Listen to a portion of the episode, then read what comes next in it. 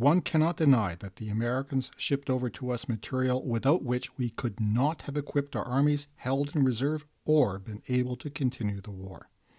The words of Georgy Zhukov, Marshal of the Soviet Union and Minister of Defense.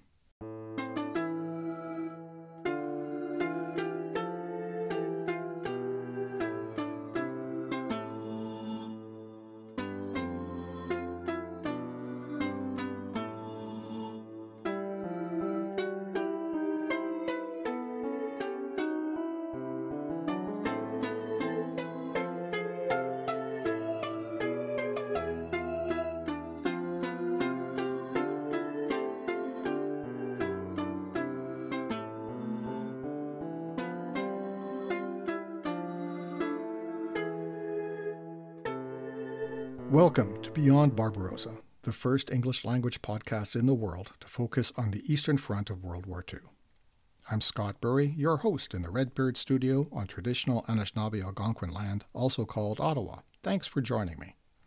This is episode 32, or episode 3 of season 2. It kind of works out that way. It's the long promised look at the Lend Lease program and how it saved Russia's bacon, and everything else. Just a reminder before I go any further by becoming a supporter on Patreon, you get access to an ad free version of this podcast as well as member only bonus episodes. The latest, a series profiling that greatest general of the USSR, Georgy Zhukov. To become a member on Patreon, just go to patreon.com slash beyond Barbarossa. The last main episode focused on the opening of the Battle of Stalingrad, which began in August 1942. As I said, that was the high point of the Axis's power. Almost all of Europe was under their sway, except for the UK, Ireland, and Portugal. Italy, with German muscle, held North Africa. Field Marshal Erwin Rommel and his Africa Corps threatened Europe. If they reached the Suez Canal, they could cut the UK off from its far eastern supplies and assets. The situation for the Soviet Union was even more dire. It seemed to be on its last legs. By summer 1942, Germany had taken Poland, all of the Baltic states, Belarus, Ukraine. They had surrounded Leningrad. Their armies were 60 miles from Moscow, and they had penetrated to the feet of the Caucasus Mountains, far to the south and east. The panzers reached the Volga River on August 23rd. This was not just a loss of territory, bad as that was. It meant an immense loss in the Soviet Union's ability to not only defend itself, but to feed its people. As well as weapons and ammunition, at the most basic level, soldiers need food. While the USSR famously has switched most of its factories to production of war materiel before 1941 and moved many of them beyond the reach of German shells and bombs, it still took months to get those factories going again. Tanks like the vaunted T 34 often rolled off the assembly lines right to the front lines without even bothering with paint. In December 1941, the USSR's factories produced only 600 aircraft of any kind. This was hardly a dent in the losses of the first days of Operation Barbarossa. And in the meantime, the Germans kept coming. The loss of territory also meant a tremendous loss in food production. In 1941 and 42, the USSR lost 41.9% of the total sown area, or area planted with food crops. They also lost 40% of their collective farms. The Soviet Union lost farm animals, tens of thousands of tractors, threshers, and other agricultural machines. 19.5 million men left the farms to serve in the army from 1941 to 1945, and that meant they weren't able to work on farms and produce food. Because of the scorched earth policy, even when they reconquered territory, they couldn't really get back to producing food anytime soon. My father in law, Maurice Bury, served in the Soviet Red Army in 1941, and he remembers the meager rations they had that fall, including soup that was basically water with fish heads floating in it. I kid you not. Then the United States came to the rescue. That's right. From 1941 to 1945, the icon of capitalism provided food, industrial materials, raw materials, ammunition, weapons, tanks, vehicles, and a buttload of other stuff. Millions of buttloads, actually, to the beacon of communism, all in the name of destroying fascism. That was the Lend Lease program.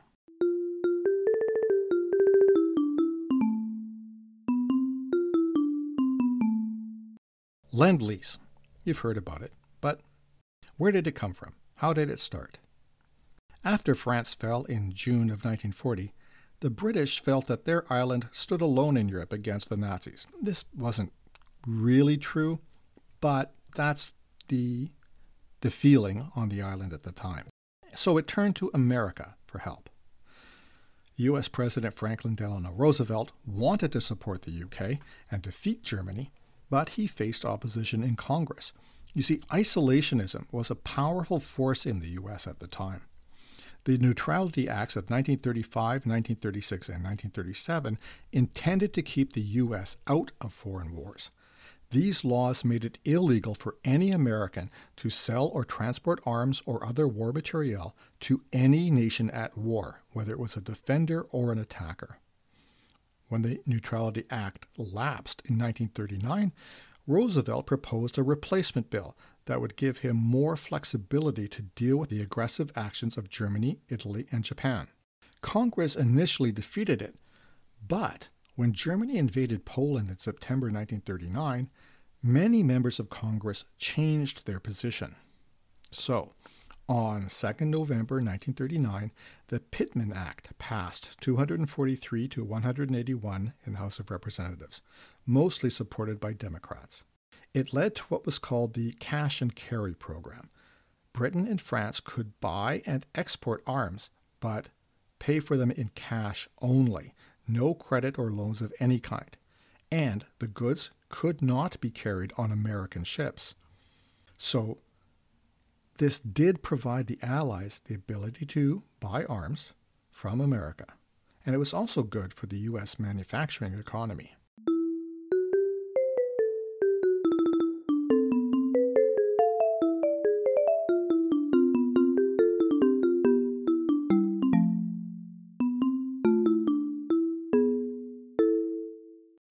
The 1940 presidential election, Republican candidate Wendell Willkie accused Roosevelt of plotting secretly to embroil the USA in a foreign war. In response, Roosevelt promised he would, quote, not send American boys into any foreign wars, end quote. Kind of put himself in a difficult position. Fortunately, Roosevelt won re election. Now, I'm just going to back up a little bit, back into the time and the context of the Neutrality Act. Roosevelt pushed through a rearmament program. In 1938, the U.S. Army had only nine divisions, in total 200,000 men, one tenth the number in Germany's army. Roosevelt then appointed General George Marshall as Chief of Staff. He energetically expanded the army. By the end of the war in 1945, it was 8 million strong, and that did not include other branches of the military. For instance, the plan in 1938 called for another 15,000 aircraft for the Army Air Force each year. The Two Ocean Navy Act of July 1940 led to the rapid growth of the U.S. Navy. In 1940, the Department of the Navy asked Congress for funding to increase its total naval tonnage by 11%, as well as expand naval air capacity. But when Germany defeated France in the six week campaign, the Navy asked for an additional $4 billion from Congress to increase the fleet by not 11%, but 70%. This would add 257 ships. In less than an hour, Congress unanimously approved not $4 billion, but $8.55 billion. So more than twice the amount. This would enable the Navy to begin building eight aircraft carriers, seven battleships, 27 cruisers, 115 destroyers, 43 submarines, and 15,000 naval aircraft. It also called for converting 100,000 tons of auxiliary ships and money for power, escort, and other vessels, munitions, supplies, and $35 million to expand naval facilities like harbors. No one spends money like Americans.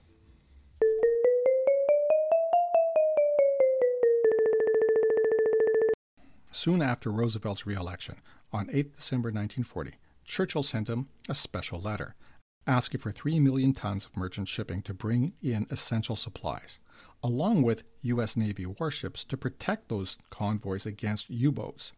At this point, the U boats had already sunk 2 million gross tons of British shipping. Churchill asked Roosevelt, and by extension the United States, to take, quote, a decisive act of constructive non belligerency, end quote, to end to extend Britain's ability to hold out against the Axis. In addition to the U.S. Navy protection for supply convoys, Churchill also asked for 2,000 aircraft per month. Every month. How would Britain pay for all this? Well, they couldn't. According to a number of sources, by this time Britain's gold supplies were getting depleted because they had been paying for in cash for American ammunition, arms, and, and other material.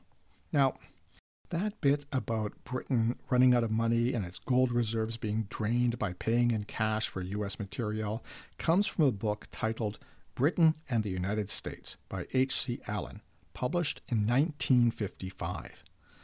But even a cursory look today at Britain's wealth shows that between 1935 and 1940, encompassing that period when Britain was paying cash for its imports, the empire's gold reserves fell 5%, or 74.34 tons, to 1,390.22 metric tons. So 5% is significant, but it's not like they had nothing left.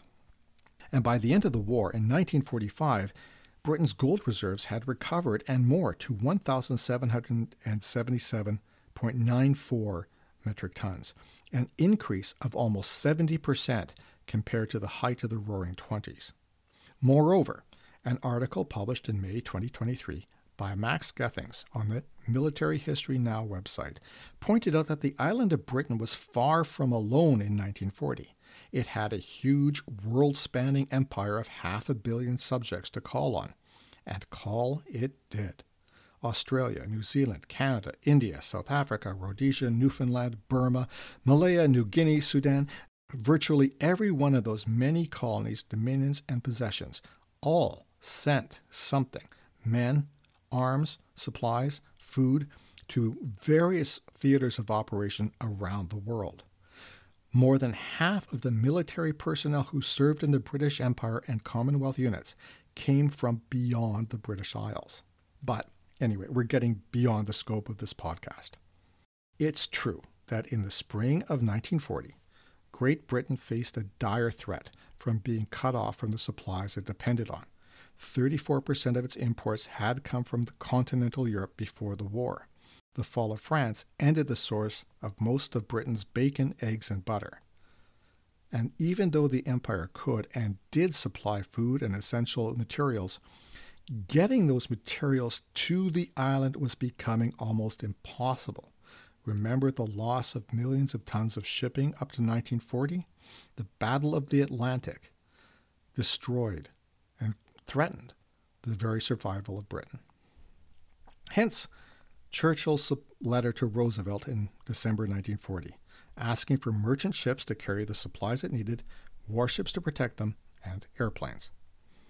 The letter ended, quote, I'm not going to try to do my Churchill impression, so don't worry. Quote, Last of all, I come to the question of finance. End quote. By this time, Britain's orders for various materials from the U.S., quote, many times exceeded the total exchange resources remaining at the disposal of Great Britain, said Churchill. In other words, we need this stuff, but we can't pay for it. Can you send it anyway, for free? In his comprehensive volume, The Second World War, author Antony Beevor describes it this way quote, Never has such an important or dignified begging letter been written. It was almost exactly a year from the day when the United States would find itself at war.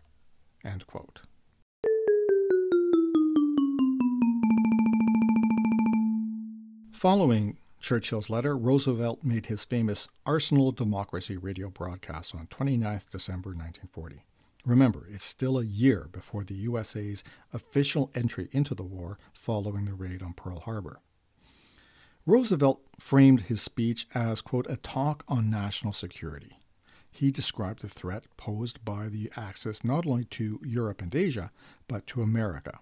Quote, Some of us like to believe that even if Britain falls, we are still safe because of the broad expanse of the Atlantic and of the Pacific. End quote. But he pointed out those oceans were no longer wide enough to insulate the Americas, not with planes that could cross them.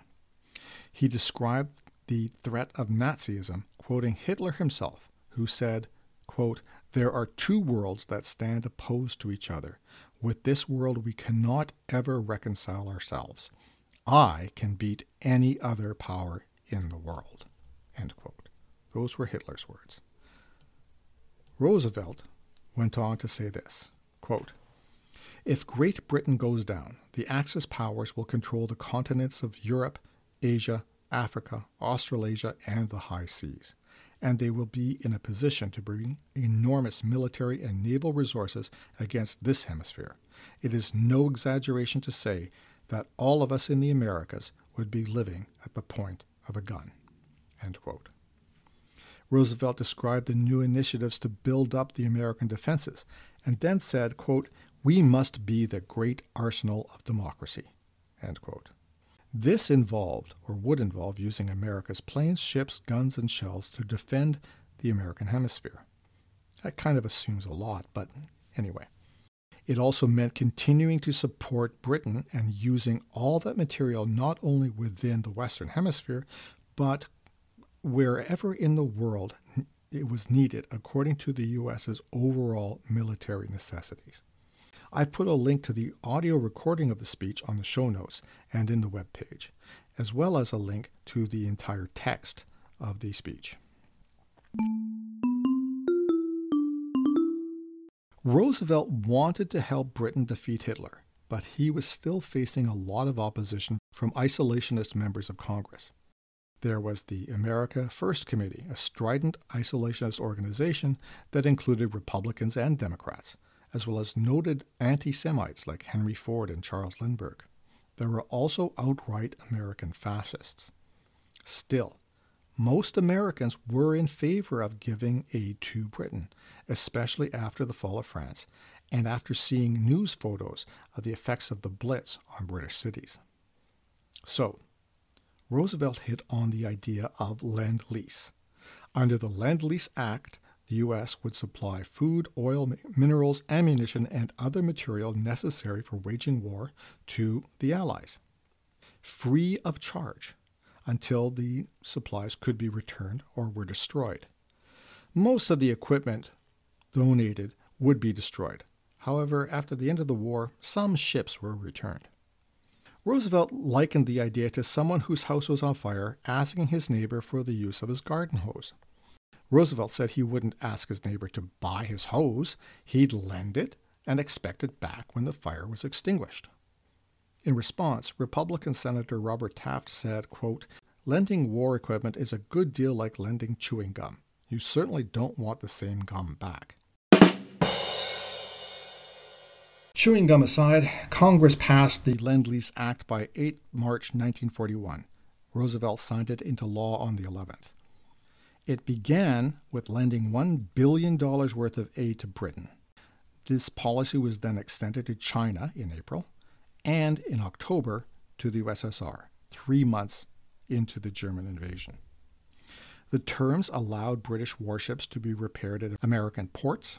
RAF pilots began training at U.S. Army Air Force bases, and the U.S. Navy began escorting British convoys as far as Iceland, where the Royal Navy could take over. In the British House of Commons, Churchill called it, quote, the most unsorted act in the history of any nation. End quote. But it wasn't completely altruistic. The Americans attached conditions to their charity. First, the U.S. Congress demanded a full audit of British assets, and a U.S. warship transferred British gold stockpiles from South Africa for safekeeping in the U.S. The U.S. government bought British owned companies like Shell and Lever at discount prices and resold them at great profit. The U.S. got a number of British Virgin Islands in return for 50 naval destroyers. But the first deliveries of Lend Lease were disappointing. Those destroyers were World War I vintage and needed extensive refitting before they could be used.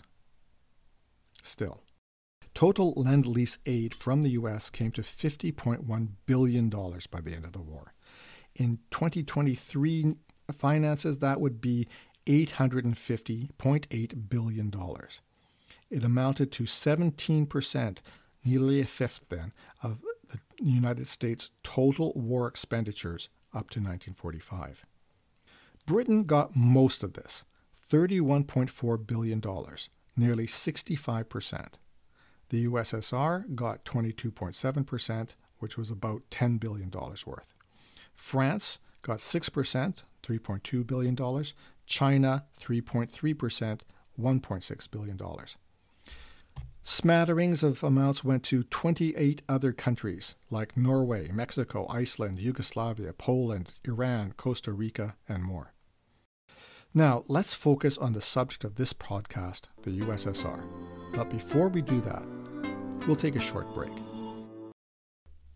This episode is brought to you by the Eastern Front Trilogy, the true story of a Canadian man, Maurice Bury, drafted into the Soviet Red Army in 1941 just in time to be thrown between the jaws of the USSR and Nazi Germany at the launch of the greatest land invasion in history, the monstrous war called Operation Barbarossa.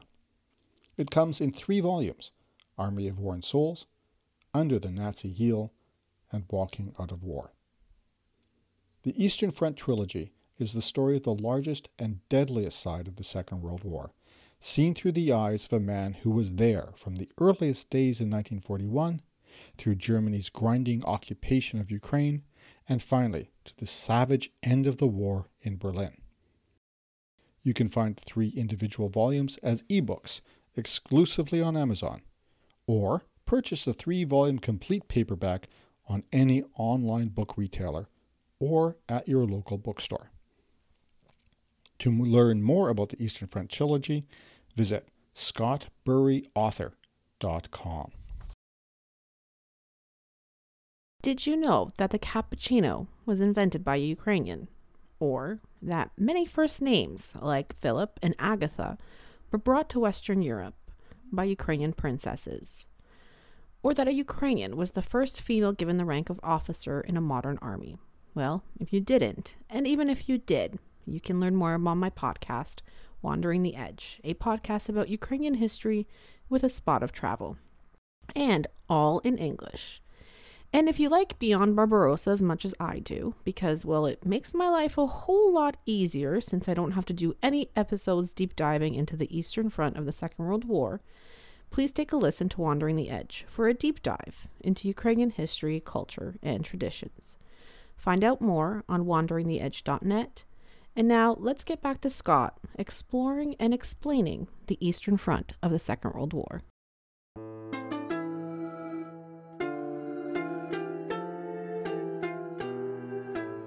Thanks for coming back to this episode on the Lend Lease to the USSR. In September 1941, Great Britain's Minister of Aircraft Production, Canadian born Max Aitken, better known as Lord Beaverbrook, and publisher of Scandal Sheets, and Roosevelt's advisor Averell Harriman visited Moscow to discuss the Soviet Union's military needs. Stalin told them, quote, the country that could produce the most engines would ultimately be the victor. Prophetic words. By the way, Stalin also suggested that British troops should come and help defend Ukraine. By this point, though, that was moot. Guderian's panzers were already hitting Tula 180 kilometers south of Moscow. Lend lease deliveries to the USSR took a while to get going, which apparently exasperated Roosevelt, but they were critical to the Soviet Union's survival, let alone its eventual victory. Oops, spoiler alert. Lend Lease aid included weapons and industrial goods like high quality steel. American guns, artillery, aircraft, and overall food kept the USSR from starving to death. My father in law, Maurice Bury, who I mentioned, served in the Red Army during the war. He had especially fond memories of American food when it started to arrive, a stark contrast to the meager rations the Red Army could provide in the autumn of 1941. Shipments included rails for railroads, even whole locomotives. The USSR had to build special cranes to unload locomotives from the sh- ships at Murmansk. But it was non armored vehicles that made the biggest difference, especially in the latter half of the war. American Jeeps or general purpose vehicles, and trucks from Dodge and Studebaker. Here's a list of some of the supplies that came from the United States to the USSR 18,200 aircraft, about 30% of all Soviet warplanes, 7,000 US built Sherman and Lee tanks, over 400,000 trucks and jeeps, 1,911 steam locomotives, 66 diesel locomotives, 9,920 flat cars, 1,000 dump cars, and 155 other rail wagons. 53% of the USSR's total domestic production of ammunition. 53%, more than half. Whole factories, such as a tire plant taken from Ford's River Rouge plant. 2.7 million tons of oil and petroleum products, including 58% of all the USSR's aviation fuel, and 1.75 million tons of food. The UK also delivered some Lend Lease aid to the USSR, but at first these got nowhere near Churchill's extravagant promises. Britain just didn't have much to spare, or so it claimed and some was just unsuited to the environment, such as British coats and boots. The first British shipment, though, arrived in Murmansk in September 1941, so ahead of the Americans. And this included 40 Hawker Hurricane fighter planes with 550 pilots and mechanics who would train their Soviet counterparts. Soviet leaders were disappointed, though, that they weren't Spitfires. Later shipments would include the aging Matilda, Valentine, and Tetrarch tanks. This amounted to 40% of the USSR's complement of medium and heavy tank numbers by late 1941. That proportion would change as time went on and the Russian uh, production capacity increased.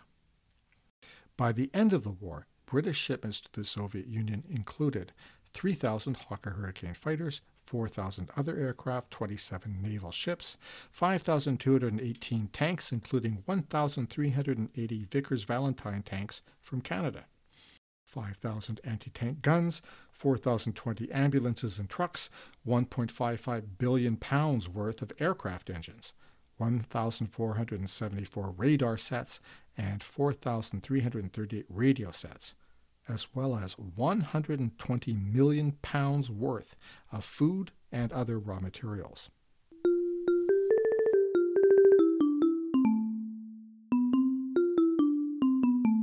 Lend lease to the USSR went by three routes Arctic convoys to Murmansk and Arkhangelsk, the Persian corridor across Iran over the Caspian Sea and up the Volga River, and via the Pacific route to Vladivostok in the Russian Far East. So let's look at these in turn. First, the Arctic convoys. From August 1941 to May 1945, some 1,400 merchant ships delivered much needed supplies to the USSR over the Arctic convoy route under the Anglo Soviet Agreement and the Lend Lease program. Ships of the Royal Navy, Royal Canadian Navy, and the U.S. Navy escorted them to protect them from German U boat and air attack. The Arctic route was the most difficult because of the climate and the nature of the sea. Also, this route had to go past German occupied Norway and thus was vulnerable to attack. Moreover, the port of Arkhangelsk was icebound between November and May. The first Arctic convoy was Operation Dervish. Six merchant ships and an oil tanker sailed from Liverpool on 12 August 1941 to Scapa Flow in the Orkney Islands north of Scotland, then to the on the east side of Iceland, and the last leg to Arkhangelsk in the White Sea. That may sound, as I speak, like a circuitous route to go from Scotland west to Iceland, but if you look at it on a globe rather than a flat map, you can see that it's not as far as it seems, and also it does the important thing of avoiding the Germans. This convoy carried raw materials, including wool, rubber, and tin, plus those 24 Hawker Hurricane fighter planes in crates. 14 warships in relays protected the convoy. These included destroyers, anti submarine trawlers, minesweepers, and an anti aircraft destroyer. For part of the journey, they were supported by a relay of cruisers and an aircraft carrier with distant cover force airplanes. The convoy made the trip without incident, without attack from Germany, suffered no casualties. So, the Allies began a series of twice monthly convoys. Starting in September 1941, they would leave from Iceland, go north of Jan Mayen Island, which is way to the north and actually seems kind of close to Greenland. Then go east, passing north of Norway to Murmansk or Archangel. As the year waned and the ice came further south, the routes shifted south too, but this brought them closer to those German bases for submarines and airplanes in northern Norway. From February 1942, the starting point shifted to Lough Neagh in northern Scotland. Then, depending on the time of year and ice conditions, to Iceland or just straight north of Mayen Island, or sometimes just around the northwest coast of Norway. You can see the routes in the map that I posted on the web page for this episode. There were two long breaks in the shipments July to September 1942, following the huge losses to convoy PQ 17. More on that in a minute. And in November 1942, because the ships were being used to get uh, ready for Operation Torch, the Anglo American invasion of North Africa. The risks to the convoys uh, following the Arctic route included close German air, submarine, and surface naval forces, including the much feared German battleship Tirpitz. Of course, the weather, fog, and strong currents made the trip difficult even in peacetime, and drift ice was always a danger. The Germans quickly realized, though, that they faced danger from these convoys that were equipping their enemy, and they sent attacks by air and submarine. In July 1942, that convoy I mentioned, PQ 17, suffered the worst losses of any convoy in the war, attacked by air and submarine. Only 11 of 35 merchant ships made it to port. Through the war, the Allies sent nearly 4 million tons of goods by this Arctic route. 7% was lost, 93% made it. This accounted for 23%, so almost a quarter of the total aid to the USSR during the war. The Persian corridor was the longest route for Lend supplies and the only all weather route. It was the longest because convoys started in the UK or US and sailed around Africa, south of the Cape of Good Hope, then over the Indian Ocean to the Persian Gulf. After 1943, when the Allies had captured Tunisia, Sicily, and southern Italy, basically clearing the axis out of the Mediterranean, cargoes could go through that sea, then the Suez Canal, down the Red Sea, and around the Arabian Peninsula to the Persian Gulf. Two main ports in Iran were used Bushehr and Bandar Shahpur, now called Bandar Imam Khomeini, if you want to find it on Google Maps. The route also used two ports in Iraq, Basra and Umm Qasr. From those ports, the route went by rail through Tehran, then to ports on the Caspian Sea, principally Nowshahr. Ships then carried the supplies across the Caspian to the Volga River and then up the river past Stalingrad, hence the fierce German attempt to take the city, and into the USSR's industrial heartland. How much? What was the total shipment? Well, the statistics seem to conflict. Some sources claim the Persian route accounted for 8 million tons, uh, 45% of the total U.S. Lend Lease aid to the USSR. Others put this uh, proportion at 27%, which I think is closer to the actual figure. The Pacific route was the safest path for Lend Lease supplies to the USSR, but it couldn't be used for everything. I'll get to that.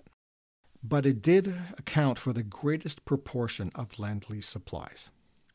Goods started on the West Coast USA ports, principally Los Angeles, San Francisco, Seattle, and Columbia River ports.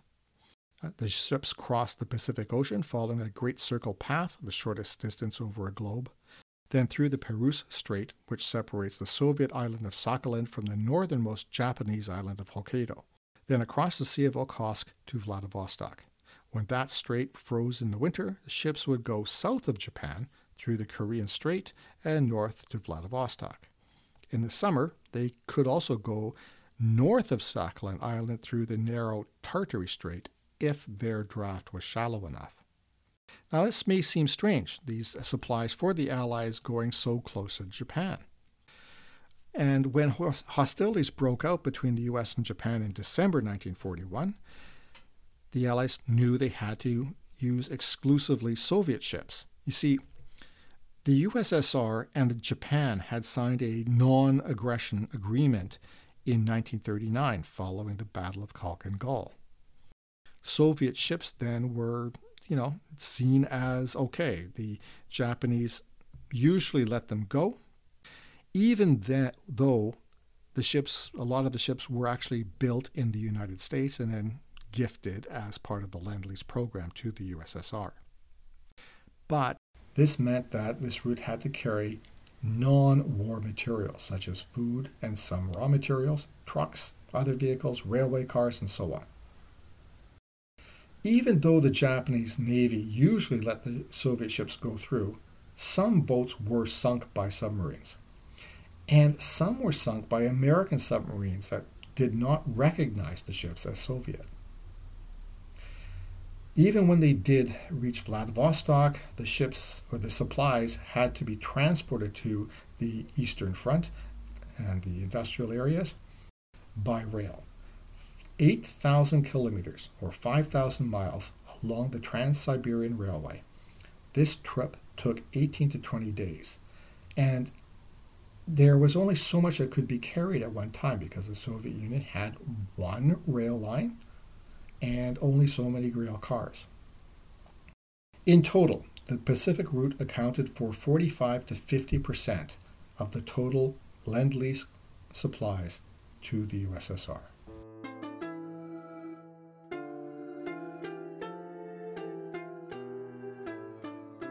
So, what can we say in conclusion?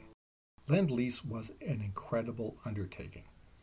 17 million tons of weapons, food, clothing, vehicles, industrial equipment, and other things you'd never dream of, transported literally around the world through some of the most remote and difficult to reach areas to the most intensive war zone in history. The routes crossed four oceans the Atlantic, Pacific, Arctic, and Indian.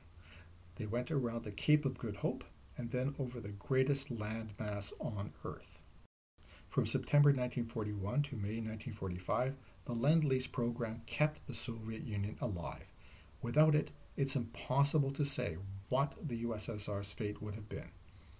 Food, ammunition, tanks, guns, and vehicles made the difference. 17 million tons of supplies, thousands of tanks and warplanes. Let's not forget Maurice Bury's favorite Lend Lease provision spam. He said the American canned ham was very tasty. For an army accustomed to fish head soup, it was a bit of salty heaven. There's no contesting that the Soviet Union, the men and women of the Red Army, did the heavy lifting in the Second World War. 20 million people of the USSR perished in that war and it was the Red Army that took Berlin in April, in April 1945. But without Lend Lease aid, well, the food and ammunition and vehicles and tanks and planes and everything else, that would not have happened.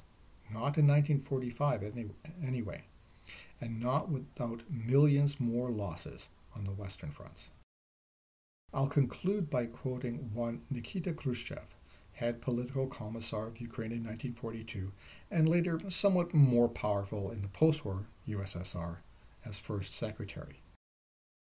Quote, Stalin stated bluntly that if the United States had not helped us, we would not have won the war. If we had had to fight Nazi Germany one on one, we could not have stood up against Germany's pressure, and we would have lost the war. No one ever discussed the subject officially, and I don't think Stalin left any written evidence of his opinion, but I will state here that several times in conversations with me, he noted that these were the actual circumstances.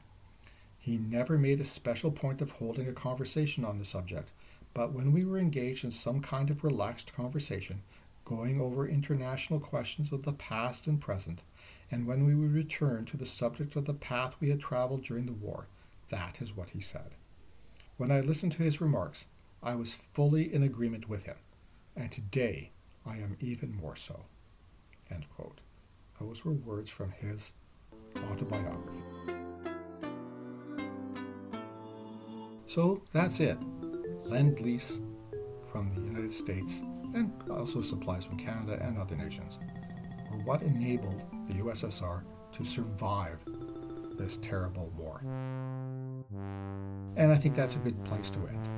Thank you for listening to this episode of Beyond Barbarossa, the podcast about the Eastern Front of the Second World War. You can find links and resources and maps and other stuff on the website beyondbarbarossa.ca or beyondbarbarossa.podbean.com.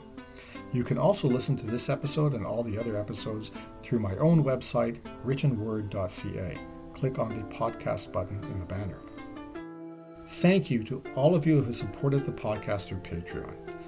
Until all Ukrainian refugees can return home safely, your financial support goes to charities that help Ukrainian refugees. After that, it's going to go into making this show even better. If you like this episode, consider following Beyond Barbarossa on your preferred podcasting app. And if you could, take a few seconds and give it a rating on Apple Podcasts, Google Podcasts, Spotify, Stitcher, Podbean, or wherever you listen. It really helps spread the word to others who are interested in this subject.